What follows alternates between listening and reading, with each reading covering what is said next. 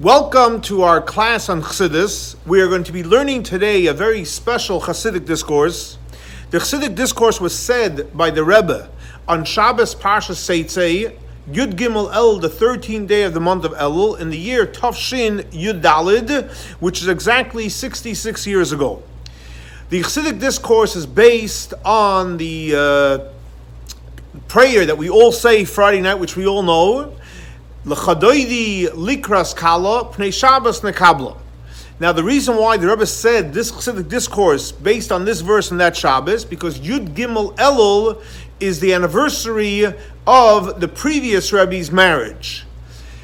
It's also the 25th anniversary of the Rebbe's marriage, and when the Rebbe got married by the Kabbalah's Panim, the Frierdiker Rebbe said a Chassidic discourse in the year Tafresh Pei Tes, 91 years ago, um, at the Rebbe's wedding.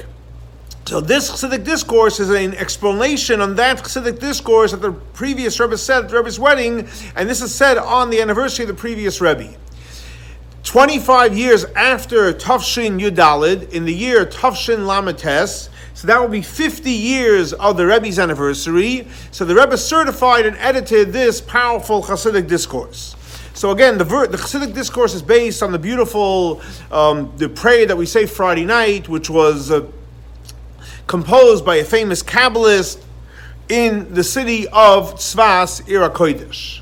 So what does the prayer say? It says, the idea we know is of my beloved, Likras Kala, we're going to go to the Kala, to the bride, Pnei Shabbos, the face of Shabbos, and the Kabbalah we're going to accept. So the Rebbe quotes from, again, the Chassidic discourse that his father-in-law said at the Kabbalah's panim of the Rebbe's wedding, and over there he brings from the Medrash, Pirkei de that says that when we say Chasan, the bride, a bride and the groom. So the chassan is the, the groom, and the kala is the bride. So the chassan, the groom, is compared to a king. So at a wedding, since he was at the wedding, so he says that a chassan, the groom, is compared to a king. But hakala and the kala and the bride is con- compared to the malka. Now that is obviously down here a bride and a groom. However, we know that the who's the ultimate um, chatan, who is the ultimate um, groom? That's referring to Hashem. And who is the Kala? Who is the ultimate bride? It's Knesset Yisrael, all the Jewish people. Shashem is the groom, and we are all the bride. In the world of the Sfirot, because we know everything that exists in the physical world and the spiritual world, its source is always in the, in the world of the Sfirot. Now we know in the Sfirot there is ten Sfiros, Three first, Chachma Bina Das, Chabad goes under the category of intellect, and then you have the emotional sfirot. What are the emotional sfirot? So there's six emotions, which is Chesed, Gvur, Tiferes, Netzach, Choyd, Yisoid, and then you have the idea of what? Of Malchus, which is the last sfirot. So in Kabbalah it says that Chasan, the groom is the level, the spiritual level of the six emotions, chesed, gvur, feres, netzachoid, yisoid, and the kala is malchus. So based on this, the previous Rebbe says that when we say lechadoidi, likras kala pnei Shabbos the what does that mean? That we want to create a union between zah, the six emotional midot, and the midah of malchus. Now, in order to create a union between what? Between the emotions, the six emotions, and Malchus. So the Rebbe explains that in order to create any union, it goes as follows. First, there has to be a chitzonius connection which means a chitzonius, which means an external connection between, where the goal again is to make the union between Zah, the six midos of Chesed, Gvur, Tiferes, Netzach, Yisoid, and Malchus. has to be an external connection with Malchus. In the words of Kabbalah, an external connection is called Makif. That means it's it surrounds it. It doesn't. It's not an internalized connection. It's not a personal connection. But in order to create a personal connection, you first have an external connection, a market connection, a superficial connection. But again, it's not superficial because it's anything less. On the contrary, it's very very powerful, and it's hard to internalize it after you have the external connection, again, in the terms of Kabbalah, chitzonius or makif, that surrounds, then you can come to have a pnimius connection, an internal connection. And the previous Rebbe says, Rebbe still quoting from the previous Rebbe, that in any time there's any type of relationship where there's a mashpia, someone that's trying to influence, someone's trying to share, someone's trying to give, and there's a makabel, someone that's trying to learn, receive, you always need to have a external connection where the two of them meet externally, superficially, makif. It's a makif connection. After you have you the, the makif connection, then you can start working on a pnimius, more of an internal, meaningful relationship. Now, why is that so? Because when you want to create a relationship between two foreign entities, Zah and Malchus, Midois and Malchus, so what has to happen is you have to create some kind of comfort zone. And once you create that comfort zone, then the mashpia, which is trying to have a relation with the makabel, and the makabel allows itself to receive in a premiistic way. And um, so, so to explain this idea, the Frierdiker Rebbe gives, the previous Rebbe gives two examples, two mashalim, two examples. What are the two examples he gives? So first he gives an example of a teacher trying to teach a student. In other words, for in order for a teacher to teach a student, you can't just come in, boom, I'm teaching. You got to first warm up the class. They should be willing to accept. They should be ready and to, to receive from you. They have to create a warm environment. So that's the first example from a teacher teaching that in order for the teacher to teach and to have a real relationship with the students, he has to first create an external relationship with them. After they feel comfortable with each other, then he's able to teach them in an internal way. And the second example he gives is, for example, a parent that wants to play with his young little child, a young little baby. So you can't just walk in. Let's let's talk. Let's learn. Let's you know have a deep relationship. You have to cre- create um, some kind of a common ground. A, again, in Kabbalah, it's called a chitzonius relationship, a makif relationship, and then you can advance the relationship to more of a premius and more meaningful and more of a deeper relationship. Now what, why is he bringing two, the two, two examples? Because there's two components here. Number one is not to God forbid negate the hashpach, the initial relationship. You know, the chitzonius and makif relationship is not only an intro to get to the personal relationship. You know, the chitzonius relationship is on a very, very high level, and it's very, very important, and it's very, very strong. And in a certain way, it's actually much greater than the internal relationship. Not everything, for example, think of a teacher. Not everything he teaches could he give to the, to the student, or a, a parent trying to, to uh, have a relationship with. Not everything you can give to the child. So you create a makif relationship, which is obviously much more powerful. Afterwards, you decide what you want to share and what you what what what can create a deep, meaningful, and a personal relationship. Now, however, so the first part of the relationship is chitzonius, very, very strong, very powerful. It's not internalized. Once the relationship goes to the next level, then it becomes a real relationship. It becomes a, it becomes a in terms of Kabbalah, it's called a hashpa pnimius, an internal relationship. Now, what happens is once that relationship takes place on a deep level, you can actually reach a much higher relationship. So as the flow goes like this in any relationship. There's ashpa chitzonis, ashpa makif, you know, superficial. People get comfortable with each other. Then there becomes a, an internal relationship, which is in a certain sense it's watered down because because it's, so it can be internalized. But after that that internal relationship takes place, then you can even have a much greater and deeper relationship than initially, which is even higher than the initial approach of the makif.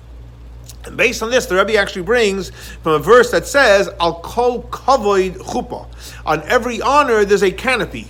What does that mean? So the Rebbe explains very simple. There's different levels of kavod. There's different levels of honor. So, for example, you have in this case it was a wedding. So you have the honor of the chassan, the honor of the kala, which is again on the world of the sphero. That's the honor of zah and malchus. But there's another level of kavod.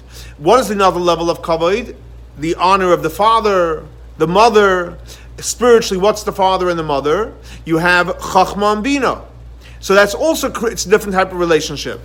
which is basically in the words of Kabbalah, it's called the Yichud, the oneness of Avah, Ava Aim, Chachman Bina, the Yichud of Zun, Zer Ampin and Nukvin, which is the small face and the feminine water.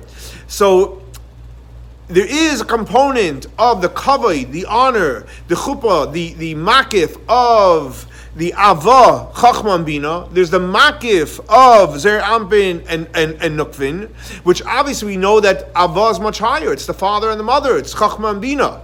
But nevertheless, in order to create a real relationship where, in the words of Kabbalah, it's called you want to draw down the essence, that only happens after there's an internal relationship. So again, you have the Ashpa Chitzainis, the Makif, which could be on the level of Ava, Ava Eim Chachman Bina. Then you have in Zer Ampen Nukvin, there's also Chitzainis, Makif, of the six midos and malchus, and then there becomes an internal relationship. But after there's an internal relationship, there's a relationship, a pneumistic relationship. You actually have the power to draw down the essence, and that's ultimately the goal. So now the Rebbe is going to explain each one of the two mishalim, each one of the two parables that the previous Rebbe gave for the idea that you, in order to have a shpa pnimis, in order to have a, meaningful internal uh, relationship, you need to first have what a hashpa is. So the first mashal the previous Rebbe gave is from a teacher and a student. So in other words, in a teacher and a student, you have to have first a hashpa chitzonius, the Ashpa and then comes the Ashpa Pnimius. What does that mean practically? So the uh, Rebbe quotes what we know in it's brought down in the Talmud. It says like this: that before the rabbis would give you know a lecture, and you want to inspire and you want to teach your children, you want to teach your students. So before they would start, so the Talmud says they would start off with a milsa of b'dichusa they would start off with a joke. And that's why a lot of rabbis today, before they start any class, before they start any lesson, they start off with an anecdote, with a joke. Why? Because the joke or the anecdote, that's called the hashpach chitzonius. That, I think in English it's even called an icebreaker. You break, break the ice. You know, you have the teacher, you have the student. So in order to break that, you have obviously the uh, anecdote, maybe even the smile that creates and breaks that relationship, and that's called the hashpach Now, what's the purpose of the joke? What's the pur- purpose of the anecdote? Because when the person said, when a teacher and a student are, uh, are trying to interact, and the teacher wants to share something with the student, so you have the student that's sitting there. Now, in order to impact a child, a student, again, the first example is not a child, it's a student. In order to impact a student, in order to share information that the student should receive it, so what you want to try to accomplish first is to open up the student's heart. Because the student's heart's open, it's going to be easy to teach. You want to open his mind that the, the student should receive what you're saying. He should be a vessel to receive what you really want to tell him. So in order to do that, what has to happen? You got to loosen things up. You got to say a joke. Then he can see he can relate to you. Once he can relate to you, then his heart is open, his mind is open, and now education can start. So this actually, mashal, this parable of saying a joke, um, it's actually from the Mittler Rebbe which is the second Chabad Rebbe. The first we know is the Alter Rebbe, and the second one is the Mittler Rebbe. In his classical work, there's many, many classical works of the Mittler Rebbe. One, one, one, one, one of his works is called Toiris Chaim, the Book of Life. So over there, he explains the whole idea of the purpose of the joke. And he says over there as follows What's the reason why, spiritually, when someone says a joke, when someone says an anecdote, or any type of other icebreaker, or even like a, nice smile to show that you're relating with your students. Why does it work? And he explains like this: because the shirish, the source of schoik, of laughter, in other words, the purpose of the joke and the anecdote or the smiles to get them to laugh, to loosen up.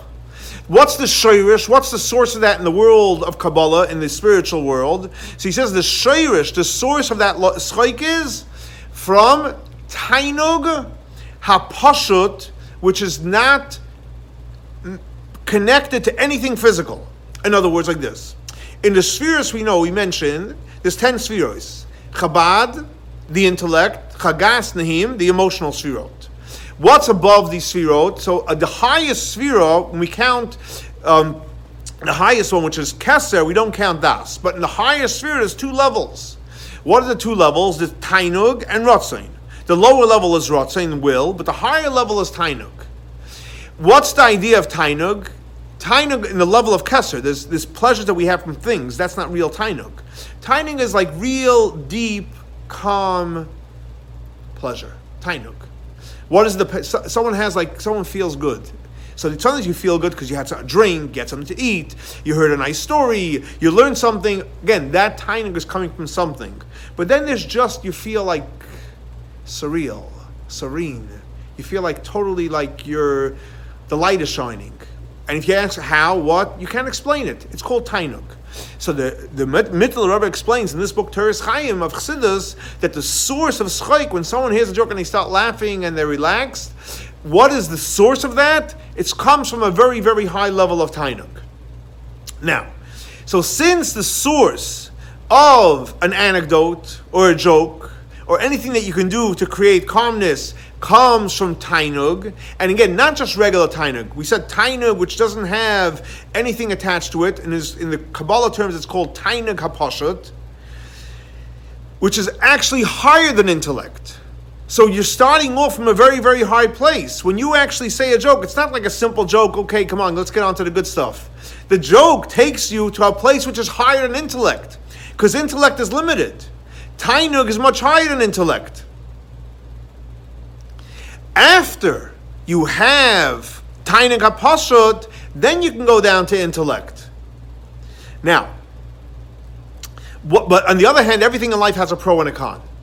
The pro of a joke or an anecdote is, wow, we went up to Tainug HaPashut. The con is that it's only hashbach Afterwards, let's say, for example, you gave a class and the only thing you did was set jokes.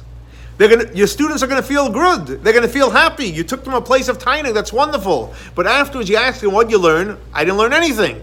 So it's great, but you missed the hashpa pnimius. They didn't walk away learning anything. So in other words, like this, the start is you want to take them to a very, very happy place. You give them a joke, an anecdote, a nice smile. You make them feel good. You make them feel great. That's called tainuk. You took them to a place of tainuk. But again, that's hashpah chitzainis. That opens the heart. It opens the mind. Afterwards, you need to have the hashpah pnimis. You want to tell them what you were going to teach them, or teach them what you're supposed to teach them, whether it's Talmud, Mishnah, Gemara, mysticism, whatever, or a classic siddhis like we're having right now. After you have the hashpah pnimis and you actually learn what you're learning, you actually go to a higher place than the tainuk originally.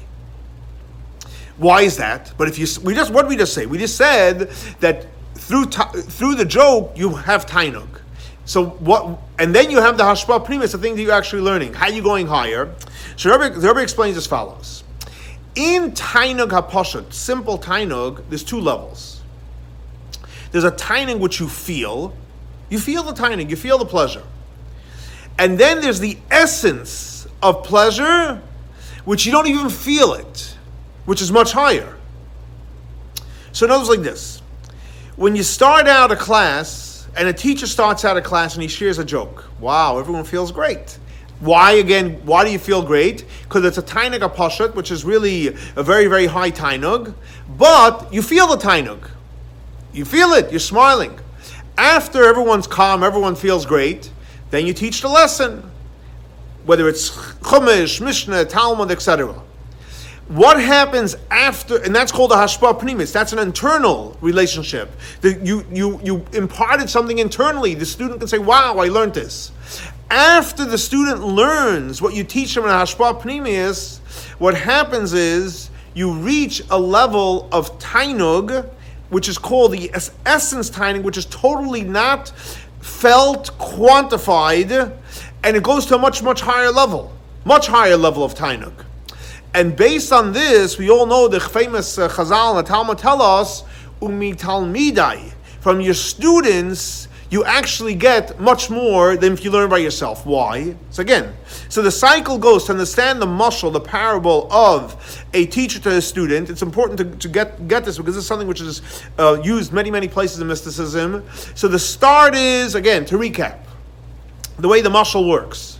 A teacher walks in, and you want to get the children to, uh, uh, could be adults also, but the teacher wants the students to connect to him. So he starts off a smile, a joke, an anecdote, whatever, a story maybe even. And that creates a certain tainug, a pleasure. And that tainug is very, very high. But again, they didn't learn anything. After you created that tainug, so now their heart is open, their mind is open, and now you learned a lesson. And they take it with bepnimius. And once they take it with bepnimius, what happens is it actually draws down an even higher level of tainug the essence of Tainug, which is not because of a joke. In the joke and the anecdotes, the reason why you have Tainug is, oh, that was funny. But once you learn something, it draws down a certain level of Tainug, which is much, pow- much more powerful, much more deeper. So that's the first mashal, the first analogy of the way it works of a chitzonius, which is, for example, in the case of the teacher and the student, the joke. Then you have the hashpach pnimius, and through that, you actually bring down a much more powerful, a much greater uh, tainug for your students. That's the first mashal. That again, the Rebbe explains that the, the previous Rebbe used in that Chassidic discourse. Now the Rebbe is going to explain the second mashal. What's the second mashal? So he, the second mashal the previous Rebbe used was if you have a little, now we're not using a student, now we're using a child. That you have a little child, it could be a baby, whatever, whatever level the age of the child is, and a parent wants to play with the child and wants to play in a way that they have some kind of nice, deep, meaningful um, experience. But the child is small, and the parent is uh, an adult so what does a parent have to do? You have to bend down and you have to pick up the child so that you can play with him. Otherwise, if you're here and the child's there, how are you playing with the child? So you have to bend, bend down, pick up the child. Now you see the child face to face. So what happens like this? What happens if you're sitting here and the child's on the floor and you say, "Hey, how are you?" Right? So you're here, the child's there. How are you going to have a, a, a good a good interaction with the child? So you have to get down, pick up the child. Now, when you picking up, you know, what, when you're picking up the child, what are you doing? Technically, nothing. You're picking up the child. Nothing happened yet. But the mere fact that you pick up the child and bring him on the same level as you, now you see eye to eye. Before, before you do the next step, the mere fact again you went down, you picked up the child, and you brought him to the level. Now that you see the child eye to eye, you know what happens now? That process created that you should be able to have the next level of the relationship. So picking up the child, on one hand, it's chitzonius. What do you do? You just picked up the child. But without that chitzonius, how can you have the pnimius? So that's an introduction to the internal relationship. And the Rebbe says, that again, what's the source of this mashal the previous Rebbe gives? So he says the source of this mashal, the first mashal, if you remember, the source was from the Mittel Rebbe and Toras Chaim. This second mashal, the source is actually from the Magid of Mezrich. We know the first Hasidic leader was the Baal Shem Tov, his student was the Magid, and then the first Chabad uh, uh, uh leader was the Alter Rebbe, and, the, and then the Mittel Rebbe, and so on and so forth. So this is actually the source, the shayrish, the source of this mashal. It comes from the Magid, the Magid of Mezrich, in his book, classical book called Eira Torah. But over there, the Rebbe says it's interesting. If you give a look over there in the Eira Torah, he actually says that when the when the um, parent pricks up the child, so that the the uh, the child actually plays with the beard of the father. That's the another addition that he actually adds. When you pick up the child, the child plays with the beard of the father. Now the Rebbe explains what's the idea of playing with the beard of the father because, um, which again is all still in the external part of the relationship, which is the goal is to get to the internal part, because the Rebbe explains because what's the whole idea of the of a beard in Kabbalah? We know, and the reason why we don't cut a beard because a beard is very very powerful on a kabbalistic level. It's actually the shirish, the source of the beard, the zakin of a per- person. It comes from Yud Gimel Tikuni Dikna, thirteen points of, of light which we know is the Shirish is in the 13 attributes of compassion, which is above Hishtalshus, above, above the level of, of the world. So again, the Shirish, the reason why he plays with the beard is because it's in Yud Gimel Tikkuni Dikna, very, very high Kabbalistic place, which is the 13 attributes of compassion, which is obviously listed in the Torah how obviously it has a connection to the world because we know it says um, because um, it's connected to the world, and actually that's why it's called um, uh, because it comes from measurement. There's some kind of connection to uh, connection to the world. But what's the goal? The goal is after the, the parent picks up the child and you create that hishpach what happens then, the goal is to have the internal relationship with the child. What happens after you create an internal relationship with a child, whether it's through talking, singing, whatever it may be? Then you actually draw down from the essence, which is even higher than the makif, higher than the 13 attributes, and higher than Yud Gimel Tikkun Dikna. You draw down from the highest level.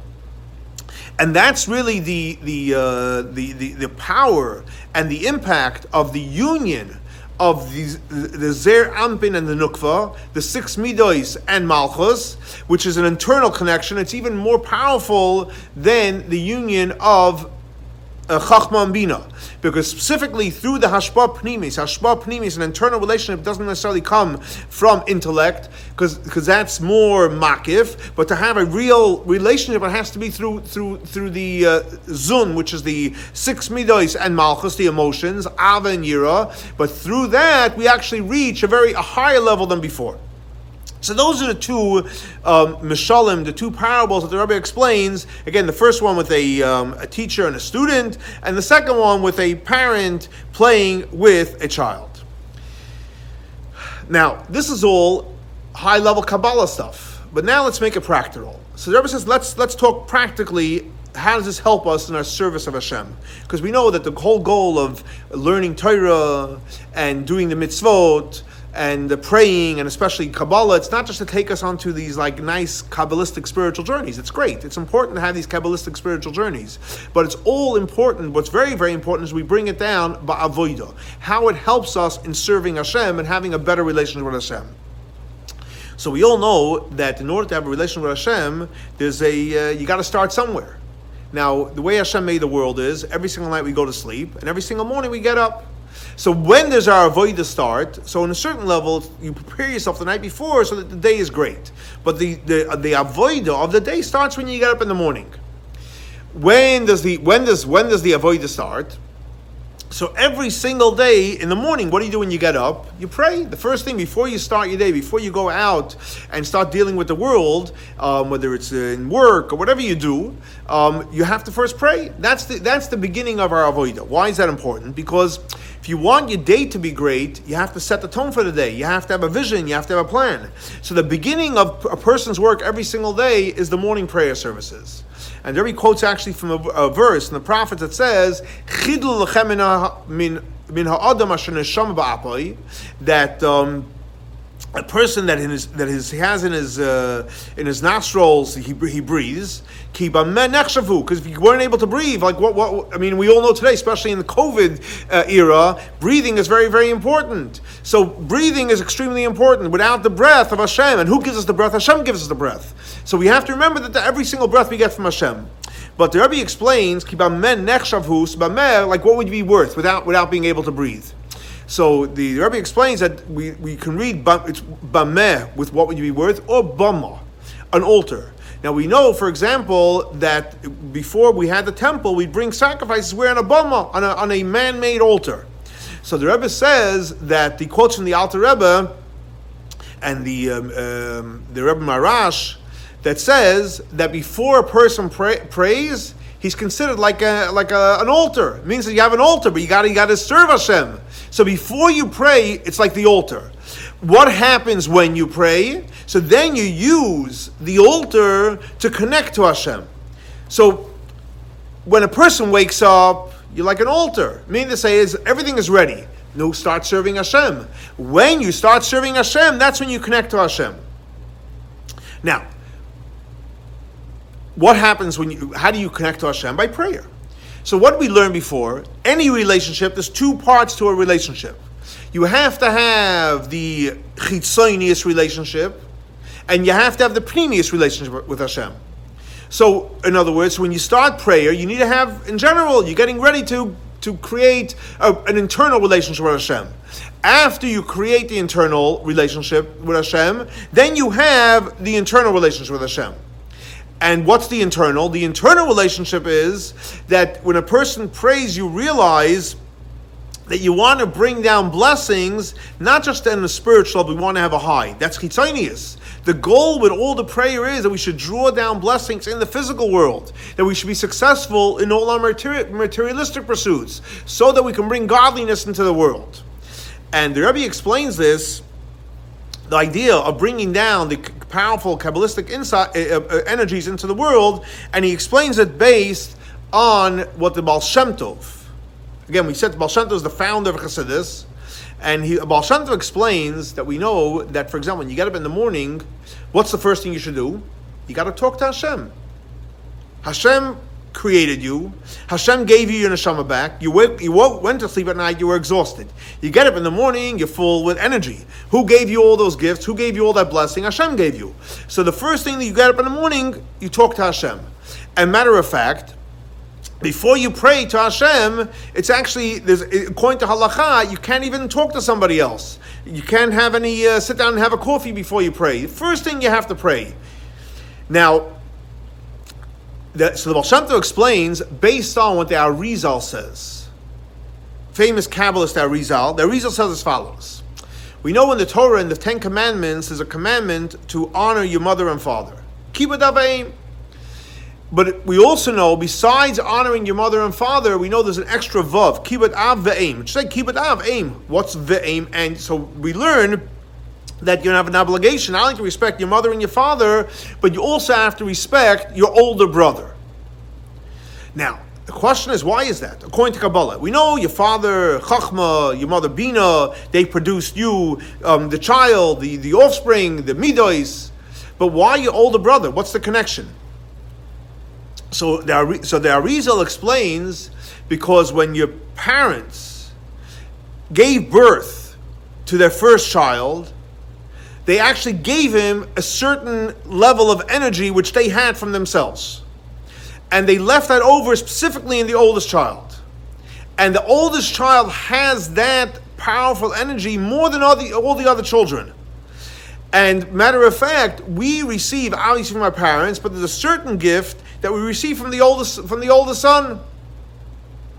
And because of that, because we receive from the older son, there's in certain ways you have to uh, honor your older brother, and um, so the Arizal says again, you have to honor your parents and your older brother. Why? Because the older brother has the first level of energy from your parents.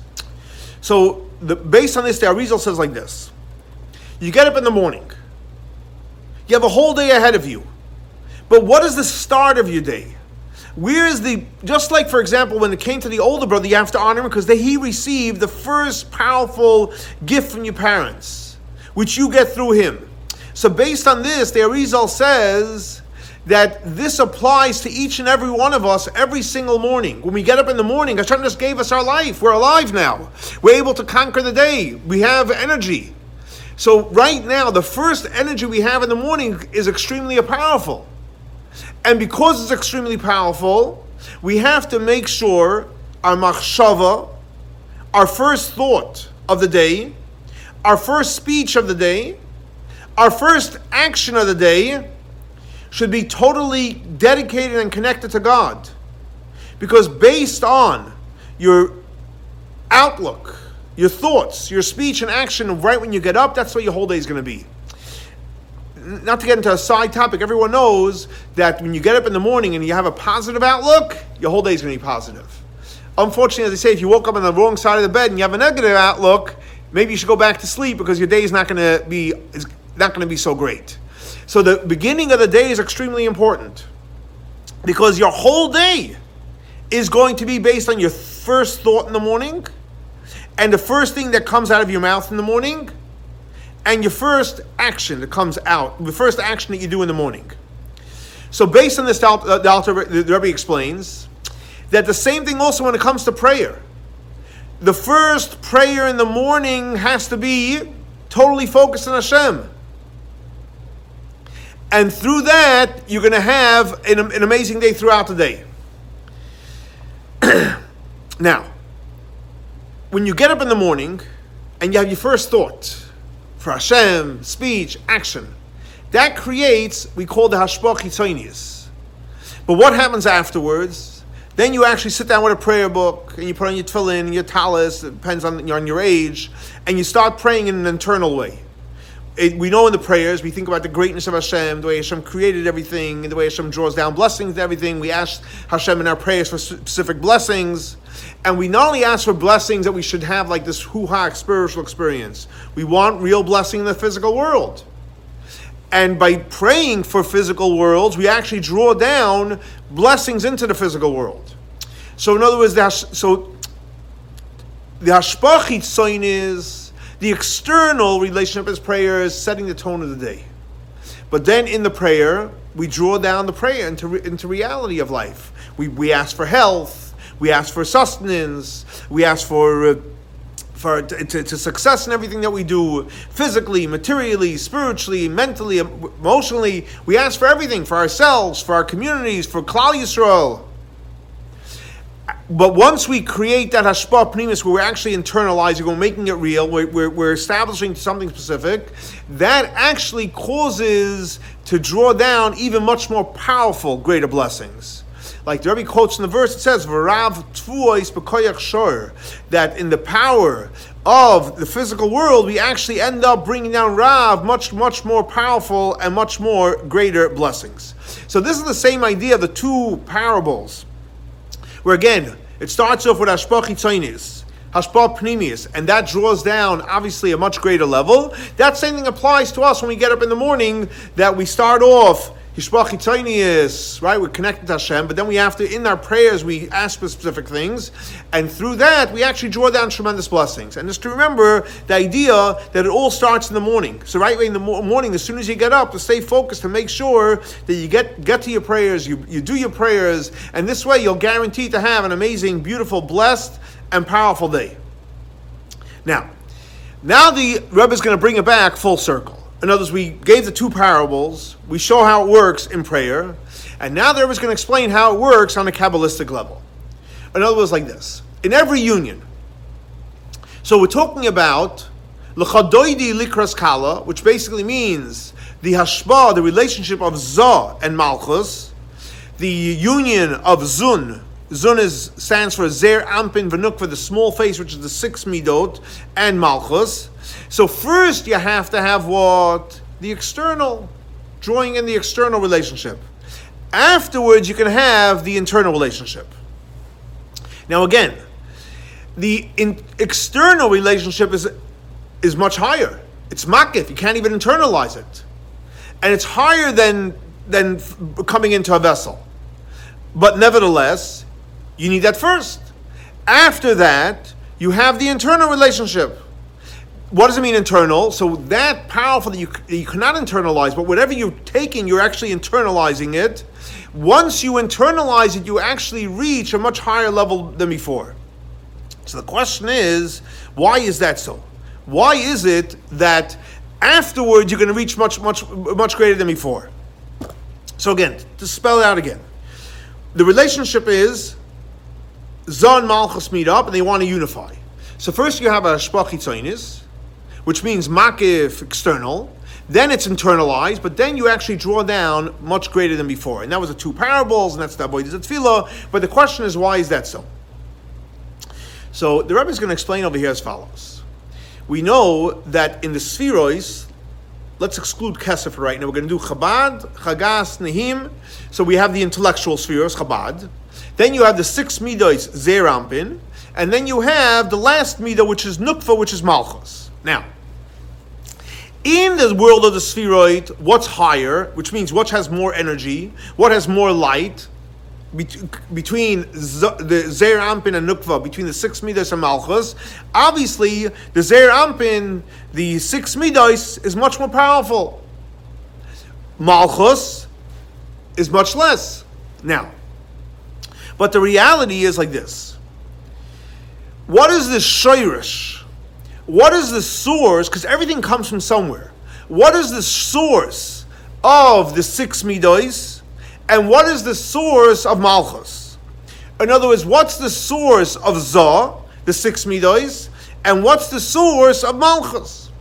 So the Rebbe explains that the source of malchus is actually higher than the source of za.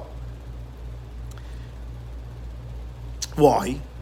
Because in Keser, which we know is the highest sphera, so you have Pnimius HaKeser, which is Atik, and you have Chitzonius HaKeser, which is Arich, Tainag and So the source of Za is actually in Chitzonius HaKeser, the external part of Keser. The source of Malchus is where? In Pnimius HaKeser, in Tainug.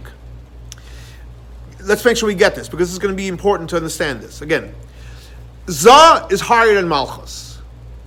The emotions, and Malchus is a receiver. But the source of Za is only in Chitzonius HaKeser. But the source of Malchus is actually even higher. It's in Pnimius HaKeser. Or as the Rebbe quotes from the Zohar that says that um, even though we say that Za comes from Atik, which is really in, in, a, in, a, higher level of Keser, but it doesn't mean the internal part of Atik. It's actually Chitzonius of Atik. So Zaz Chitzonius HaKeser, or even in Atik, it's Chitzonius. However, Malchus, what's the source of Malchus? The source of Malchus is in Pnimius of Atik. Or in the terms of Kabbalah, it's actually called Rashis the Loi Isyada. The beginning, which is not even known what it is. It's so deep, it's so deep inside. Now, so that's in its source. That's in its source. So in the source, Malchus is much higher. Za is lower in its source. Now, what happens, Malchus? What's its source? Pnimius HaKeser. Pnimius Avatik. Once Malchus comes down, so to speak, into the world, it means it went down into a lower level. So what happens to Malchus? It forgets its source? And the answer is no, no, no. It had it's connected to its source. You don't forget, you don't get disconnected from your source. The difference is that your source is concealed. In Kabbalah words, it's called its behelim. So Malchus is source is higher, but it's still connected to the source, but it's but it's behelim, it's concealed. Now, so in other words, simple English, Malchus is connected to a tremendous treasure chest, but it's concealed. You can't. It's Malchus has a tremendous treasure in its source. You need a key to get into it. So and it's not like you have to create it. It's there. It's behelim. It's concealed. The goal is to take the malchus that's concealed, what's the treasure that's concealed, and reveal it. How do you go ahead and reveal what's concealed in malchus?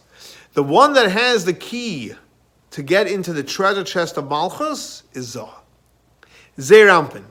The midos have the power to go into Malchus, and if it does its appropriate job, Malchus will go from being Malchus, where its real treasures are concealed, it will actually reveal it. What happens, again, so when Zah and Malchus meet up, Zah right now is higher, Malchus technically is lower. Zah, its source is lower, Malchus, its source is higher. Malchus, but has the real goods, but it's concealed. Who can open it up? Malchus can't open itself up. As we know the famous line, Ein chavish A prisoner cannot open up its own prison, its own prison cell. You need someone from the outside. Comes along Zah, and when Zah interacts with Malchus, you know what it does? It helps it open up, open up what it has in, in a helim, in a concealed way, and now it reveals itself. But what does it reveal? it reveals its source. And when it opens it up, so Malchus that right now is lower actually becomes higher than Zah. So again, the flow is like this. Zah comes and connects with Malchus. And when it connects with it, Zah is still higher than Malchus. But after it connects with it, and Malchus allows Zah to take it into Pnimius, you actually go to a much higher level where Malchus is in Pnimius HaKeser, and then Malchus totally explodes in a beautiful way. It allows itself to reveal all the treasures that it has hidden within it. So what happens then is two things happen. Malchus gets elevated because it reveals all its treasures, and Zah that initially thought it was the whole Macher, he was the one coming to, to inspire Malchus, actually benefits from Malchus. So the giver becomes the huge receiver. The giver, Zah, that's coming to give in Malchus, and rightfully so. It's here to internally share with Malchus, but all of a sudden, uh, by, by sharing Bipnimius in a real way, Malchus opens up, and Malchus glows. And when Malchus glows, Zah benefits from that glow. As the Rebbe quotes from the verse from King Solomon that says, Eishes Chayil, the wife becomes a teres baila, the crown for her husband. What do you mean she's the Eishes Chayil? And the answer is yes, because when they interact, the wife become, then is able to come the crown over the husband, because obviously what's revealed is a much more, much more powerful level. Based on this powerful insight, again, the way the flow goes, just to recap real quick before we go further, that again, the, the source why, first is hashpah chitzonis, an external hashpah. Then pnimius, and then there's a tremendous payoff, a tremendous profit, is because again, za is higher. So before it interacts, it has to make them comfortable. And then after you have the hashpah chitzonis or makif, then it becomes pnimius in a real way. But by coming in a real way, it reveals the source of the lower level, which is really higher, and then they both benefit. So based on this, Rabbi explains well, it says, remember, what, what is saying L'chadoidi? L'chadoidi has called Pnei Shabbos. That there's two levels and two ideas in Shabbos. On one hand, we know what is Shabbos called on the world of Kabbalah. What is Shabbos called? Shabbos is called the Malka. Pnei Shabbos, the Kabbalah, right? Shabbos is the, is the, is the Malka, is the queen. Why is Shabbos called the queen? Because it's Malchus. Shabbos receives.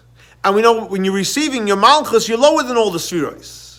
Or is the famous line that says, Sihara, less than megamar klum. The, the Malchus has nothing of, its own. It's receiving from the whole, whole, whole week. For example, we all know, famous line we say, Misha Tarach Ber Shabbos Shabbos. Shabbos, are you allowed to make anything? Are you allowed to cook? Are you allowed to, you're not allowed to do anything. So in order to enjoy Shabbos, everything that you're enjoying on Shabbos, food, drinks, everything you have, you didn't make it on Shabbos. You prepared it during the week. So Shabbos is a malka. It's a it's a it's receive it's malchus. It's receiving from the whole week. That's on one hand. So on one hand, what do we say about Shabbos? Shabbos is the receiver, receives from the whole week. Whatever you prepare during the week, that's what you're going to have on Shabbos. Shabbos doesn't make anything. On the other hand, we know it's famous line that says in the Talmud that, or in the Zohar as well, that all the days of the week get blessed where from Shabbos. Kula miyoimin, the following week, gets blessed from Shabbos. In other words, besides the fact that we know Shabbos Kodesh, Shabbos is holy in the whole week, not only that, but actually it blesses the whole week. So how do the two work together? On one hand, we're saying Shabbos receives from the whole from the whole week, and the other hand, we're saying that Shabbos gives to the whole week.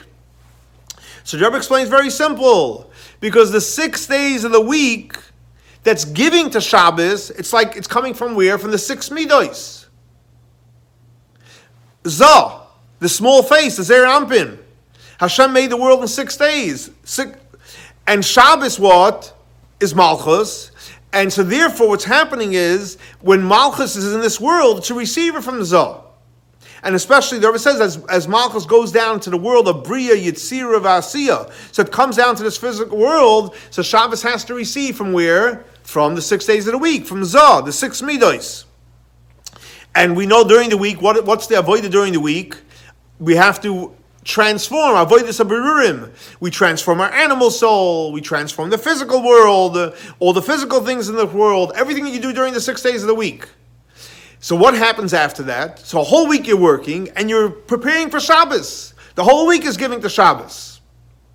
But what happens when Shabbos comes? Oh, when Shabbos comes, then Shabbos gets elevated. It goes from, it leaves Bri Yetzirah Asiyah, it leaves the physical world and it goes into the spiritual world. And that's what we all know. Why don't we do any work on Shabbos? Because Shabbos is above work. The worlds get elevated. And what happens initially again, so initially before Shabbos came, the whole week is the whole week, six days is preparing for Shabbos. And Shabbos is the receiver, it's sitting there, it's receiving. But the minute Shabbos comes and it receives it all, Shabbos elevates to higher world, to spiritual, high, small, higher spiritual. Everything has an upgrade in Shabbos. And it actually gets an upgrade, not only Shabbos itself gets an upgrade, it upgrades everything from the whole week. And because it upgrades everything a whole week, it actually has the power to bless the upcoming week. So again, the same idea that we said before about the, about about prayer, and the reason why it, it's much more powerful based on the spheres because you reveal the hidden part of Mal- Malchus. That's the same idea of Shabbos. A whole week we work to prepare for Shabbos, and then Shabbos comes, and not only it elevates the whole week, it actually has the power to bless the upcoming week. So based on this, Harry explains beautifully and I think if we if you pay attention now and we get this, your Friday night lechadoidi, not only this Shabbos, but forever will be totally a different lechadoidi. The Rebbe explains like this. What's the whole idea of lechadoidi? Lechadoidi likras kala pnei Shabbos nekabla. What does that mean spiritually, according to Kabbalah? That Neshamas Yisrael, us Jewish people, we're asking lechadoidi likras kala, that we want the za, the six midos, the zerampin, should be unified with malchus. L'chadoidi, we're praying, right? Doidi, the six midos, likras kala, come and connect to the kala. Za should be connected to, to malchus. Now again, as we learned before, how does the beginning of the relation, any relationship start? So the first part is lecha. What does lecha mean? Just go, halicha. It's not internalized, it's not intimate, it's not pnimius, it's not something which is meaningful and powerful. Let's right now, let's just create the hashpach tzonius. So lecha means just like a walk in the park. Lecha doidi likras kala. We're asking there should be a start of a relationship between Zoh and Malchus. Obviously, that's not the goal. That's first part. L'cha. It should be a union. It should be a relationship, an external. After that, after you have the l'chadoy l'kraskala, then we're asking pnei Shabbos nekabla. What does pnei mean? Again, pnei comes from face. What is a face when two faces see each other? That's called hamshacha pnimis. So the second part of l'chadoy we're asking is pnei Shabbos. We want it to be in an internal way. Why? Because when when the, the hashpah is pnimius, then it'll be a, a of Zoh and Malchus, but then the pneumius, the essence of Malchus will come out.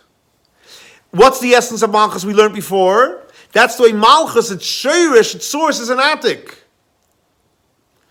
Just again, just let's re- review real quick before we go into it again. L'chadoidi likras kala means we were starting them Shachar Chitzonius, Zoin to Malchus. Pnei Shabbos, Nekabla, we want it should be an internal relationship. How's it internal? Because Zah comes internally into Malchus, and then the Pnimius of Malchus comes out, which means the Atik comes out. And then, based on what do we say? Nekabla. So Rebbe says, why is it Nekabla? Nekabil will receive it. What is Nekabla? Nekabla is plural. So the Rebbe explains very simple. Because not only um, is Malchus receiving from Zah, but after the after that Zot Malchus takes Zah into an Apremius, and that causes Malchus to be revealed. So then the Kabbalah, so there's two there's two people that are Makabal. Malchus receives from Zah.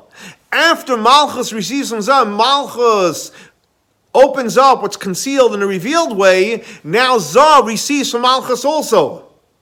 As we mentioned before the verse, Ashes Chayil Ateres Baila. So after Ashes Chayil becomes a crown for the husband.